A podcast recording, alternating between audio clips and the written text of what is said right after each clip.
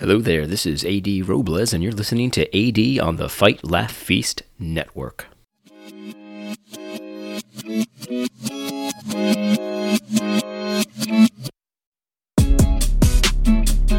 You know, if you've watched, um, you know, any of my uh, YouTube videos, then you probably know already that I am a pretty big Star Wars fan. Even in the, in the background of my videos, sometimes you can see Star Wars memorabilia, and, and I talk about Star Wars a lot and all of that kind of thing.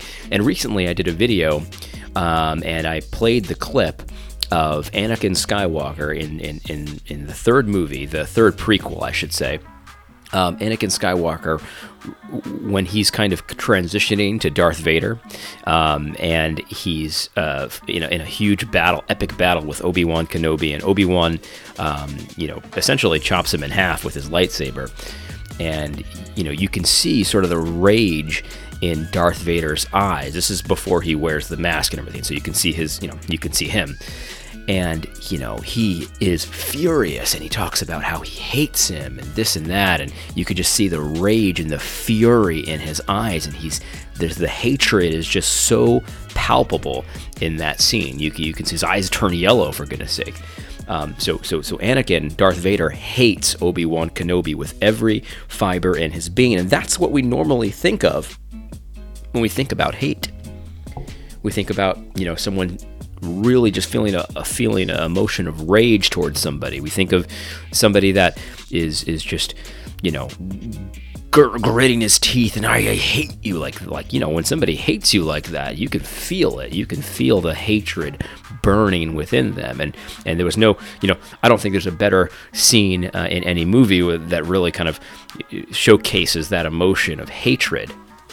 But there's actually a gentle way to hate people as well that's right. There's a, there's a gentle way to hate people, and it's a way that it's really dangerous because it doesn't, you know, it doesn't read as hatred to you know most normal people, but it's it's it's just as evil and it's just as dangerous as the actual real hatred. Like for example, the, the hatred that Darth Vader felt.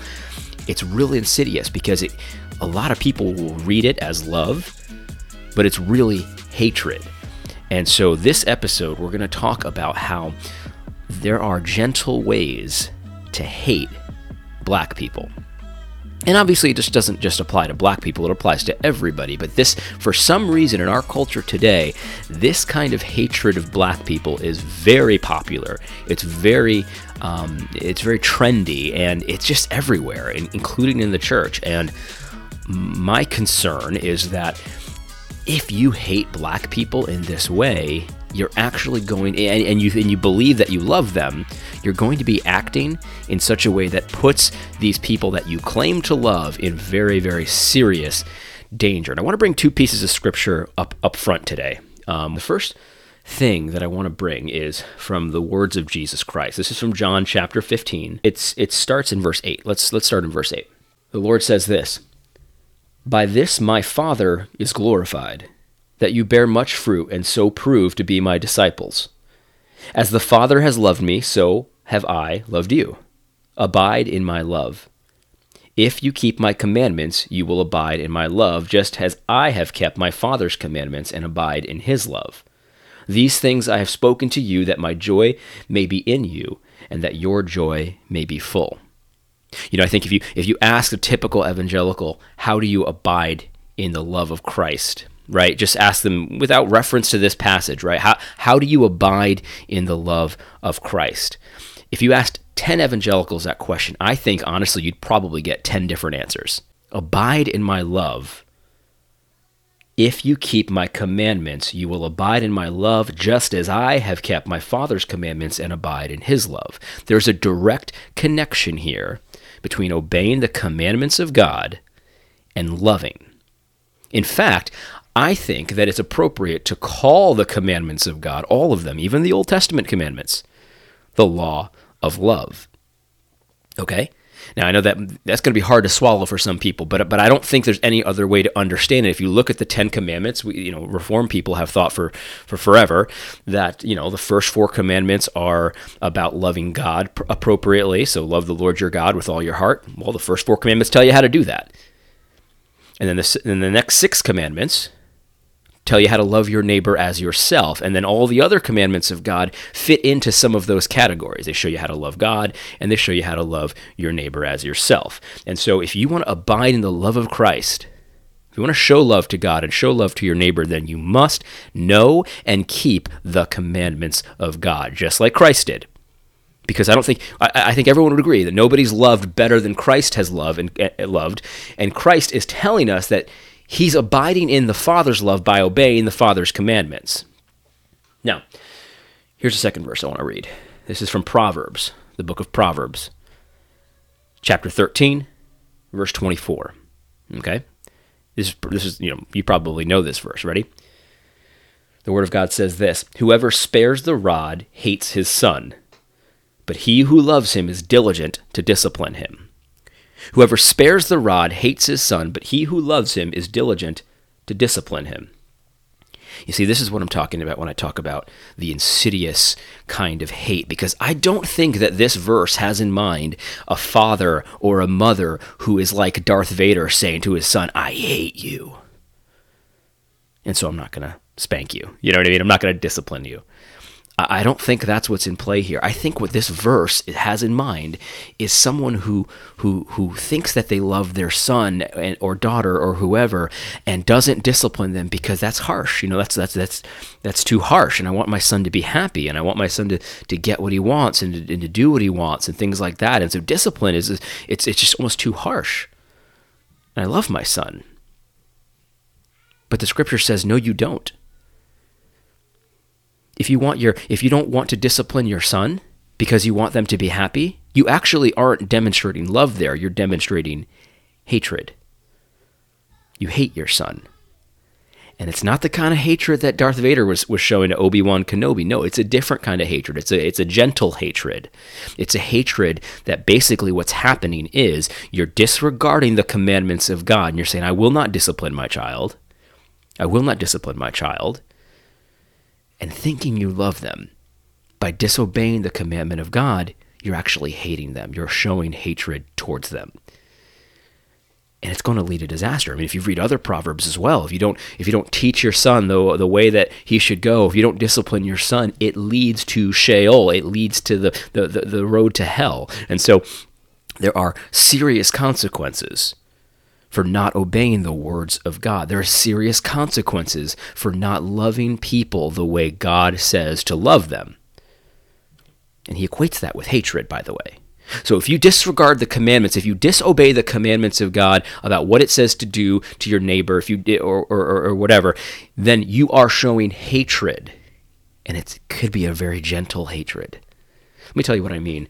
There's um, a couple. One of my very first videos, there was a um, an article from from Nine Marks that I reviewed, and in the article there was a few there's a number of things that I obviously I disagreed with and I was criticizing, and one of the things was it, it was saying that white churches are are bad essentially, or they're hard for black people, and one of the reasons why it was just a whole bunch of reasons why, and one of the reasons why was because black women feel ugly at white churches because nobody asks them out right? Nobody asks them on dates, and so therefore white churches are, uh, you know, there, there's something wrong with them because n- none of the white people at the white churches are asking the, the black sisters out on a date.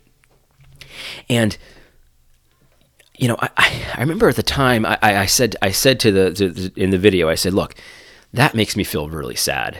That makes me feel really sad and the reason it makes me sad is not because the white people are doing something wrong. In other words, uh, it, it, it, you know, you can't say that, well, you didn't ask me on a date, therefore you don't like me or you think I'm ugly. That's not how it works, right? In the video, I said I asked a black girl out on a date once um, before I was married, and she told me no. She was nice about it. You know, she, she didn't say anything, you know, mean to me. She just said no thanks. And I'm pretty sure the reason was because she only dated black guys. And, and that's fine. You know, that's, that's, that's that's totally fine. I, I never thought that she that meant that she thought I was ugly or anything, or just her preference, right? But but here's the thing, right? What made me sad about that was those black women that feel ugly. I believe that that's actually true. I don't have any reason to, to deny that. But what they need is truth. What they need is someone to tell them, look, it's your value does not come from whether or not white guys want to date you right? That's not where you should derive your value from, your your your opinion of yourself. You're not beautiful because white guys like you. You know what I mean? So so we shouldn't we shouldn't we shouldn't browbeat white guys for not asking you know black women on dates. No no no. Instead, we should teach them with truth. We should, right because J- Jesus died for your sins. Jesus made you, created you, said you were good, made you in His own image. That's where your value comes from. It doesn't come from whether white people like you or not right? And so, but but here's the thing, though, that message could actually be twisted too. That message could actually be twisted. You know, I saw a video, um, a video from you know, and I, and I, really hesitate to bring this guy up. I, I think that that giving this guy any attention is is it's questionable because because he's just really off his rocker. There's just, just no question about that. And but I'm going to mention him, and I'm going to hopefully never mention him again. Kyle James Howard. Right, I saw a video of Kyle James Howard. He posted it himself, so he, he's very proud of this. Um, where he was in the Song of Solomon, and he was teaching about colorism.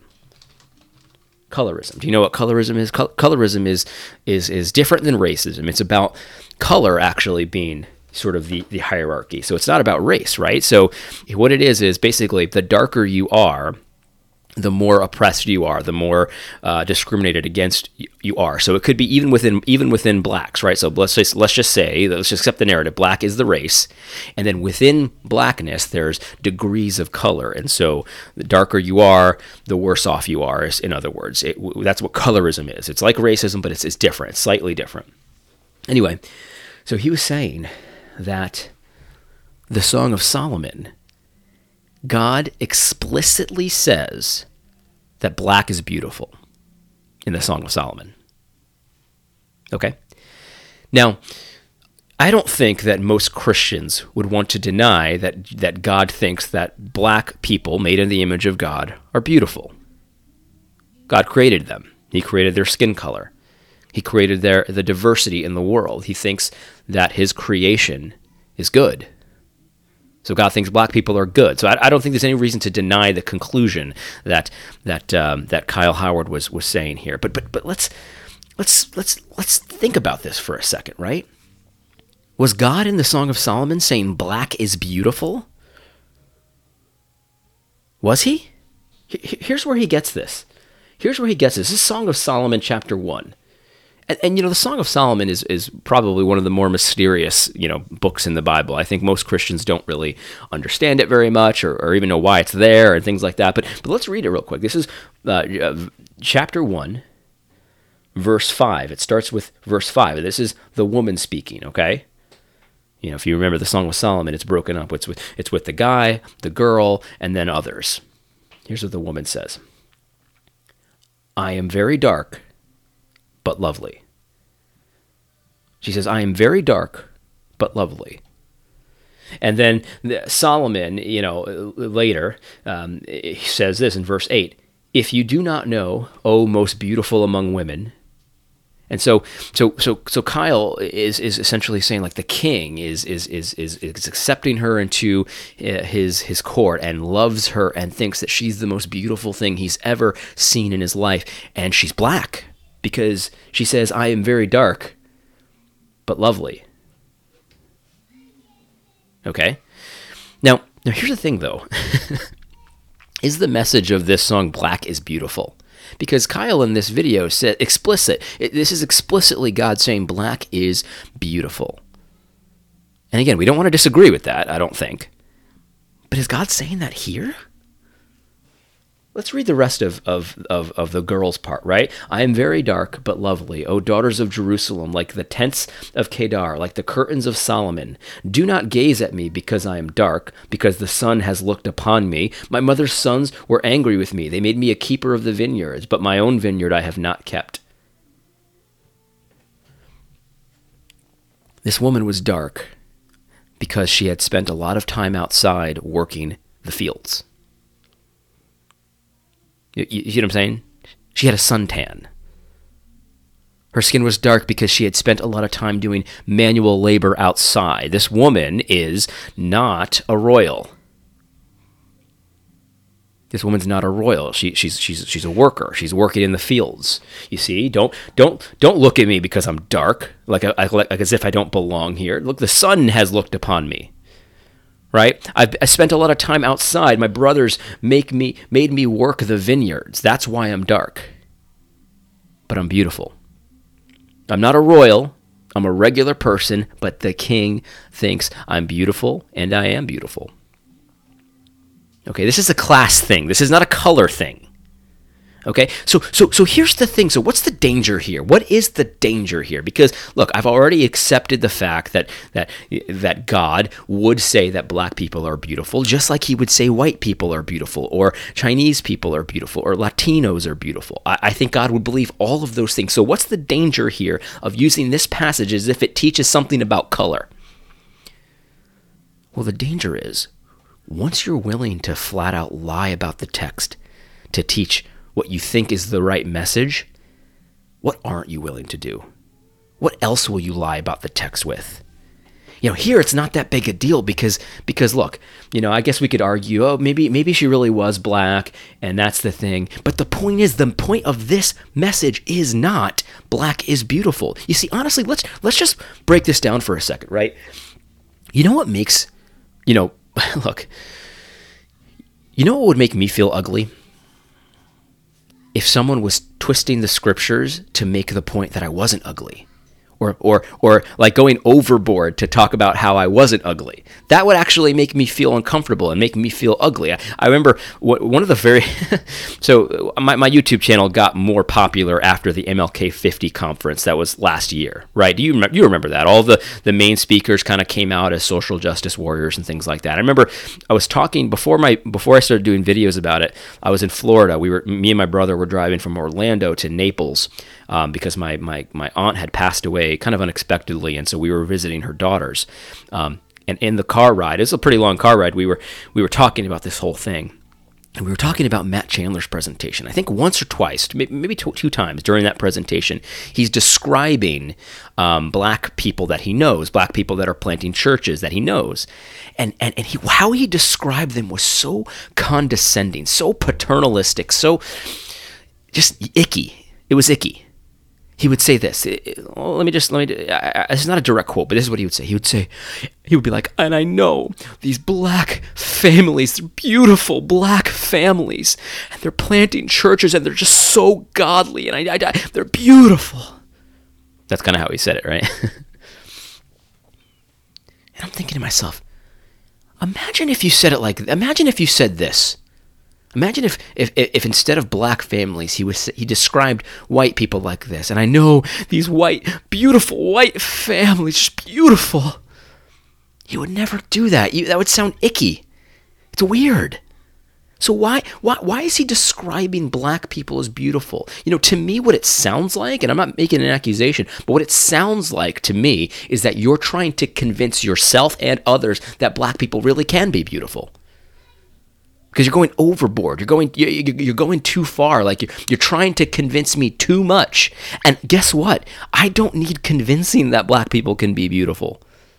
I, don't need you to, to, to twist scripture to tell me that black people can be beautiful. You know, there's there's other ways that you could go about teaching that in scripture. You don't have to pretend like Song of Solomon, chapter 1, is explicitly God saying black is beautiful. That's a lie. And it makes me feel like maybe you're not so sure that black is beautiful. You know, so, so this is the thing, right? That's a very, in my opinion, that's a very gentle way to hate black people, to lie about what, what, what the scripture says, to make some kind of a point. Because someone's going to read that and they're going to read what the woman in the Song of Solomon says, and they're going to read how she says she's dark but lovely, and then the reason that she's dark is because she's spent a lot of time outside and she's working the fields, and she's you know she's a lower class person because she's not a royal getting other workers and servants to work the field for her. No, she has to go do it herself, and they're going to realize that you lied to them. You lied to them. Or they're going to learn how to interpret the scriptures from you where you start with the conclusion and then you try to make something, you try to ham fist something into that conclusion, and you don't know where that's going to end up. That's dangerous. That's an example of hating black people. So if you want to know how to hate black people, there, there's one example right there. And you could do it real gently too, pretending that you love them. Meanwhile, you're teaching them how to twist the scripture. Okay? How to twist the scripture. It's ridiculous. It's absolutely ridiculous. Here's another way to, to, to, to hate black people. So over the weekend, uh, somebody you know showed me this. I'm actually blocked by Dr. Eric Mason on Twitter because I asked him you know, very basic question about his beliefs, and he blocked me. You know, I wasn't rude or anything, nothing at all. He blocked me. So, so anyway, somebody sent this screenshot to me. Here, here here's what it says. It says, when white it's it look it's twitter he's probably running out of characters i'm just going to read it how it is and i'll tell you what i think it means he says when white say speak out on abortion like you do other atrocities against aas african americans I'm waiting for them to speak out on all of the history of racism in this country. What nerve to say that with the history they deny that created the environment for mass abortions in the African American community. Okay, so let me tell you what I think this means. I'm going to interpret this because again, there's missing some punctuation and some wor- some letters. That's fine. It's just Twitter.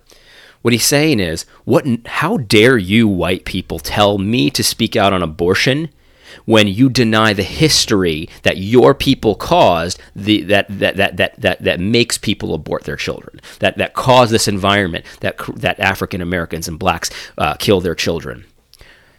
What, what he's doing here, that's what he's saying. What he's doing here is shifting the blame for people killing their own children and saying, well, it's, that's white people's fault. That's white people's fault. Dr. Eric Mason hates black people. He hates white people too, don't get me wrong, but he hates black people. And I don't mean he thinks he hates them, I think he thinks he loves them. He hates them in the Proverbs 13 sense, where he's disregarding what the scripture says, and he's doing it supposedly with loving motivations, but it's an example of hatred. Because here's the thing he's saying, How dare you tell me to speak out on abortion? Well, here's how I dare you. Because if you love your black congregants, if somebody comes to you and says, "I'm think I, I, I, I've got this abortion in my past," you need to tell them, "Look, you're responsible for that abortion, not white people. You're responsible. You need to tell your community that you're responsible for killing your own children at ridiculous rates. You're responsible." and God will hold you accountable for that. He's not going to hold white people accountable for your sin. You own that anything that tries to limit that, that tries to deflect, that anything that tries to um, shift the blame there is putting people that you claim to love at risk. I want people to feel the weight of their sin because guess what? Blacks and Latinos are made in the image of God, just like white people and they need to own their sin just like white people, and the wrath of God abides upon them just like white people. And anything you do to try to minimize that puts them at risk for not feeling the weight of that sin and repenting of that sin. How dare you hate people like that? How dare you hate people like that? And I'm not saying you got to be mean about it. I'm not saying you have to be mean to people who are considering or have had had abortions in the past. I'm not saying that. But you better speak out about it you better speak out about, about, about it like it's the atrocity that it is. Dr. Eric Mason hates black people in the Proverbs 13 sense of the word. I've got more examples of this, but we're going to have to do another part to this this series. There's a lot of ways to gently hate black people, and I'm going to reveal all of them to you. And you're going to be surprised the people that are doing these things that actually, in their heart of hearts, hate black people, even as they say they love them.